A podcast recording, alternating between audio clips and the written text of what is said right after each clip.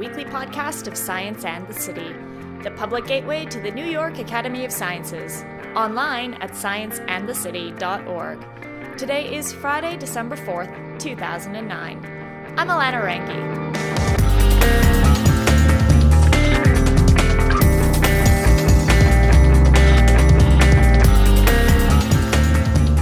We all know that there can be some pretty extreme weather in New York. Take the heat waves in the summer or the freak dumps of snow in the winter. Some of these funky swings are likely because of our changing climate, something that has the potential to affect everyday life in New York City.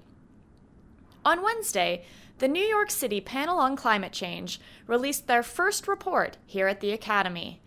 In it, they talk about what this city can expect when it comes to climate change, what it will mean for the five boroughs, and how we can adapt some of our current policies to help protect us in the future. Today, I talked to three experts from the NPCC about what a warming planet means for the Big Apple. So, I've got some news for you, Science and the City listeners. Size does matter, especially when we're talking nanoscale. On December 7th, join Science and the City for the final event in our Provocative Thinkers in Science series an exploration into the itty bitty tiny world of nanoscience with photographer Felice Frankel and nanotechnology engineer George Whitesides. They've got a new book out called No Small Matter, and they'll talk about the beauty, the science, the benefits, and the risks that come with the micro scale. Get your tickets online at nyas.org slash provocative thinkers. All right, so we're going to start off with a flashback to August 8th, 2007. Very early in the morning. It was raining hard. Later, the media called it a torrential downpour. It was a Wednesday, and by the time dawn broke, the rain had stopped and most New Yorkers had left their homes for work. Except few of us ever got there. The early morning rain had been so heavy, fast, and unexpected that it flooded the MTA subway system, affecting every single subway line in the city.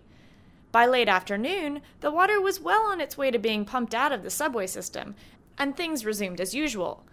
But what if it had kept raining that day?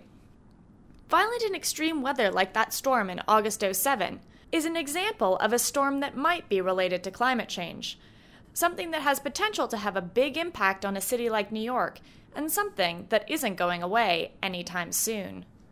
So, the city of New York created a plan. I'm Adam Freed, the Deputy Director of Mayor Bloomberg's Office of Long Term Planning and Sustainability and the Chair of the New York City Climate Change Adaptation Task Force. In uh, New York City, the Mayor introduced PlaNYC, which is our comprehensive sustainability plan to make the city a, a greener, more sustainable city. It has 127 initiatives, a majority of which focus on mitigation and how can we reduce our greenhouse gas output with the overall goal of reducing our output 30% by the year 2030. And that's even as our population grows by about a million people. Within the plan, though, there are a number of initiatives related to climate change adaptation and trying to build our resilience to climate change and to the existing climate we face today. And one of those is the New York City Panel on Climate Change, created by the mayor in the summer of 2008. Here's one of the panel's co chairs. I'm Cynthia Rosenzweig. I'm a research scientist and head of the Climate Impacts Group at NASA Goddard Institute for Space Studies, which is co located with the Columbia University Earth Institute. NPCC stands for New York City Panel on Climate Change. It's a group of scientists and researchers and experts who all focus on different aspects of climate change. We have climate scientists, we have adaptation specialists, we also have experts from the insurance industry, from the legal field, from risk management consulting firm, because all these types of expertise need to come together to advise the city on climate change. The NPCC's first report, which was unveiled Wednesday at the New York Academy of Sciences, addresses a couple main issues. The first is what kind of climate change can we expect in New York City? This wasn't easy to figure out, and as I'm sure you know, climate change data is constantly changing and forever disputed by skeptics. But the NPCC had this in mind when they collected their data. Here's Cynthia. What we did in the Climate Risk Information Workbook is we developed projections that are specific to the New York City region. And we took all the global climate models from around the world, a whole bunch of them, about 18 of them, and we looked to see what they were projecting for New York City. And so when we give the projections, there's always a range. It's not exactly, we don't know exactly. Like, we don't know if it's going to rain next week. We certainly don't know exactly in the 2050s what the climate will be. But what we do show and project and, and have provided to the New York City Adaptation Task Force is a set of projections. So here's what some of them show. First of all, the issue is often called global warming because there it will be hotter, up to five degrees by the 2050s, and then looking even further, up to even four to seven and a half degrees by the 2080s while that's important, just that it's warmer in general, what people really react to are heat waves. And so we also look at the heat waves, and they are very likely to become more frequent, more intense, and longer in duration. Okay, but for those of us who are forever dreaming of the beach, is that actually a problem? Definitely, says Adam. We can withstand one or two and, and, sometimes even three days of temperatures continuously over 90 degrees. Usually it's on that third or fourth day that the infrastructure starts to uh, have impacts, where you start seeing power failures, where you start seeing sagging in cables, where you might see some kinking in railroad tracks, and Amtrak and others need to put in speed restrictions on their trains. Uh, and if the projections, uh, you know, as they show us, we're going to have more of those 90 degree days by the end of the century, potentially a fourfold increase in those continuously together. Mm-hmm. And that has real impacts both on our infrastructure and then on public health. And we've certainly seen in London and in Paris and throughout Europe and even in Chicago in the U.S. the impact that can have on, on morbidity and mortality.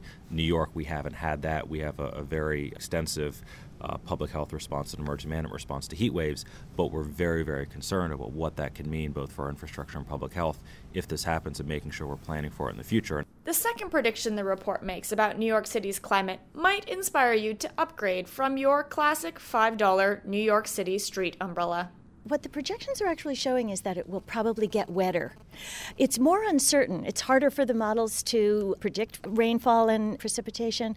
There will likely be less snow, of course, with warmer winters. And there's still the potential for both more floods because it looks like we're going to get more precipitation as we march through the coming decades. There's also the potential for more droughts as well because of the higher temperatures. So, what we see in what we call the hydrological cycle is more variability, more intense extreme events. Finally, New York City is surrounded by water which means we're affected by coastal storms and hurricanes, and that will definitely be among the first to feel the effects of sea level rise. Sea level rise is projected to increase everywhere globally, and here in New York City as well. Now, we already have sea level rise in New York City based on our geological situation. North of us is rebounding still from the glacial period, and we are actually sinking uh, in response to that, uh, that hinge effect. But in our projections of sea level rise with climate change for the city, we do it two ways. It really stems from the discussion of uncertainty because we use the climate models to project, and that gives about two feet of sea level rise by the 2080s. But because we are keeping a very close eye on the melting in on the Greenland ice sheets and the West Antarctic ice sheets. That rapid melting led the NPCC to create another set of sea level rise projections as well, which we call the rapid ice melt scenario. In that one, we project up to four feet of sea level rise near the end of this century. Cynthia is talking about what some scientists are calling a tipping point, a change in our climate that would be rapid, irreversible, and devastating. Like all of the glaciers suddenly melting, which would cause the ocean levels to rise quickly and significantly. To sum up, we'd be too late. The NPCC, as well as other climate monitoring groups, aren't sure if we'll ever experience a tipping point, but no one is suggesting that we wait to find out. And that's where the second part of the NPCC's report comes in. The panel focused on how New York City can adapt to absorb some of the climate change happening and also, hopefully, help slow it down. My name is Bill Solecki. I'm the director of the CUNY Institute for Sustainable Cities. I'm also a professor of geography at Hunter College and a lot of my work focuses on uh, environmental change in cities, particularly climate change. This particular effort signals a sort of, I see as a, uh, kind of a change or, or, a maturation of how we look at climate change. It's not something that is going to appear on our radar screen and then disappear. It is here and it's going to be here for, for the foreseeable future throughout this century. And you know the idea of living with climate change and sort of making it an everyday kind of part of our decision frame. And what we've tried to do in this work is to sort of illustrate ways in which the city and other entities, such as private companies, can do that. So, how does a city prepare for a possible tipping point? Or even just prepare for a flash flood? Actually, says Bill, New York City has lots of practice rebuilding infrastructure after a bout of bad luck. And our history has taught us a few lessons in preparedness. You know, the city a century or more ago was wrought with fires. There was limited water supply system, and the city was becoming quite dense in population, and there were fires frequently. But the city literally was rebuilt with respect to fire codes, uh, water supply, and other kinds of things that provided a lot of fire suppression, or even the issue of uh, water supply itself. If you go back into the city's history in the early 19th uh, century, there were chronic shortages of water, and it meant uh, a huge challenge to the city and everyday experience. The city resolved that, that issue. But I would say that there are significant challenges, and I think there's a couple of ways to look at it. One is the exacerbation of existing climate risks that occur every year, like a heat wave. But then you also want to look at these sort of low probability, high consequence events that result from things like uh, potential increases of, of sea level rise. It really demands kind of a reasoned look at the existing administrative structure of the city. I mean, the city is quite robust with, with respect to codes and regulations and standards. And one of the things we've tried to do is to sort of look at that kind of uh, legal or um, kind of administrative infrastructure, if you will, and to see how those could be adjusted to make uh, the city more resilient to climate change. So there are a lot of tools already available to the city. Okay, like what? Some solutions, says Bill, are so basic that they might not even occur to you. Some of them are fantastically simple and straightforward in terms of adjustments to intense rain events. I mean, the city has put forward uh, a stormwater management uh, initiative, and one of the objectives within that was to clean the grates on the streets. And you know, those kinds of things make a huge difference. If there's one that's clogged, those kinds of grates have certain capacities to remove X amount of water off the city streets.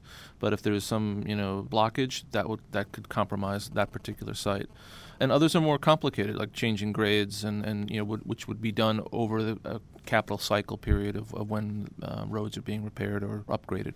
The NPCC hopes that their report will get the right groups thinking about the realities of climate change. For instance, after the flash flood in 2007, the NPCC partnered up with the MTA. Together, they looked at the climate data to see if they could find any trends, and they brainstormed ways to make each subway station more resilient to similar floods in the future. In lots of ways, I've come to think of New York City as unlike any other city in the world. But Bill says that actually we're just like any other big city. New York is no longer as much of a, a, unique entity. I mean, there are many large cities of this size and scale, and increasingly, uh, you know, more join those ranks. Many of them are in developing countries, as you're probably aware. And the difference that New York has is that it has two you know significant advantages, advantages to other large cities. One, it has sort of a historical record and, and information and, and, established infrastructure that it can work from in terms of uh, building a, more resilient city. And the other thing is it has a tremendous amount of uh, human resource capital.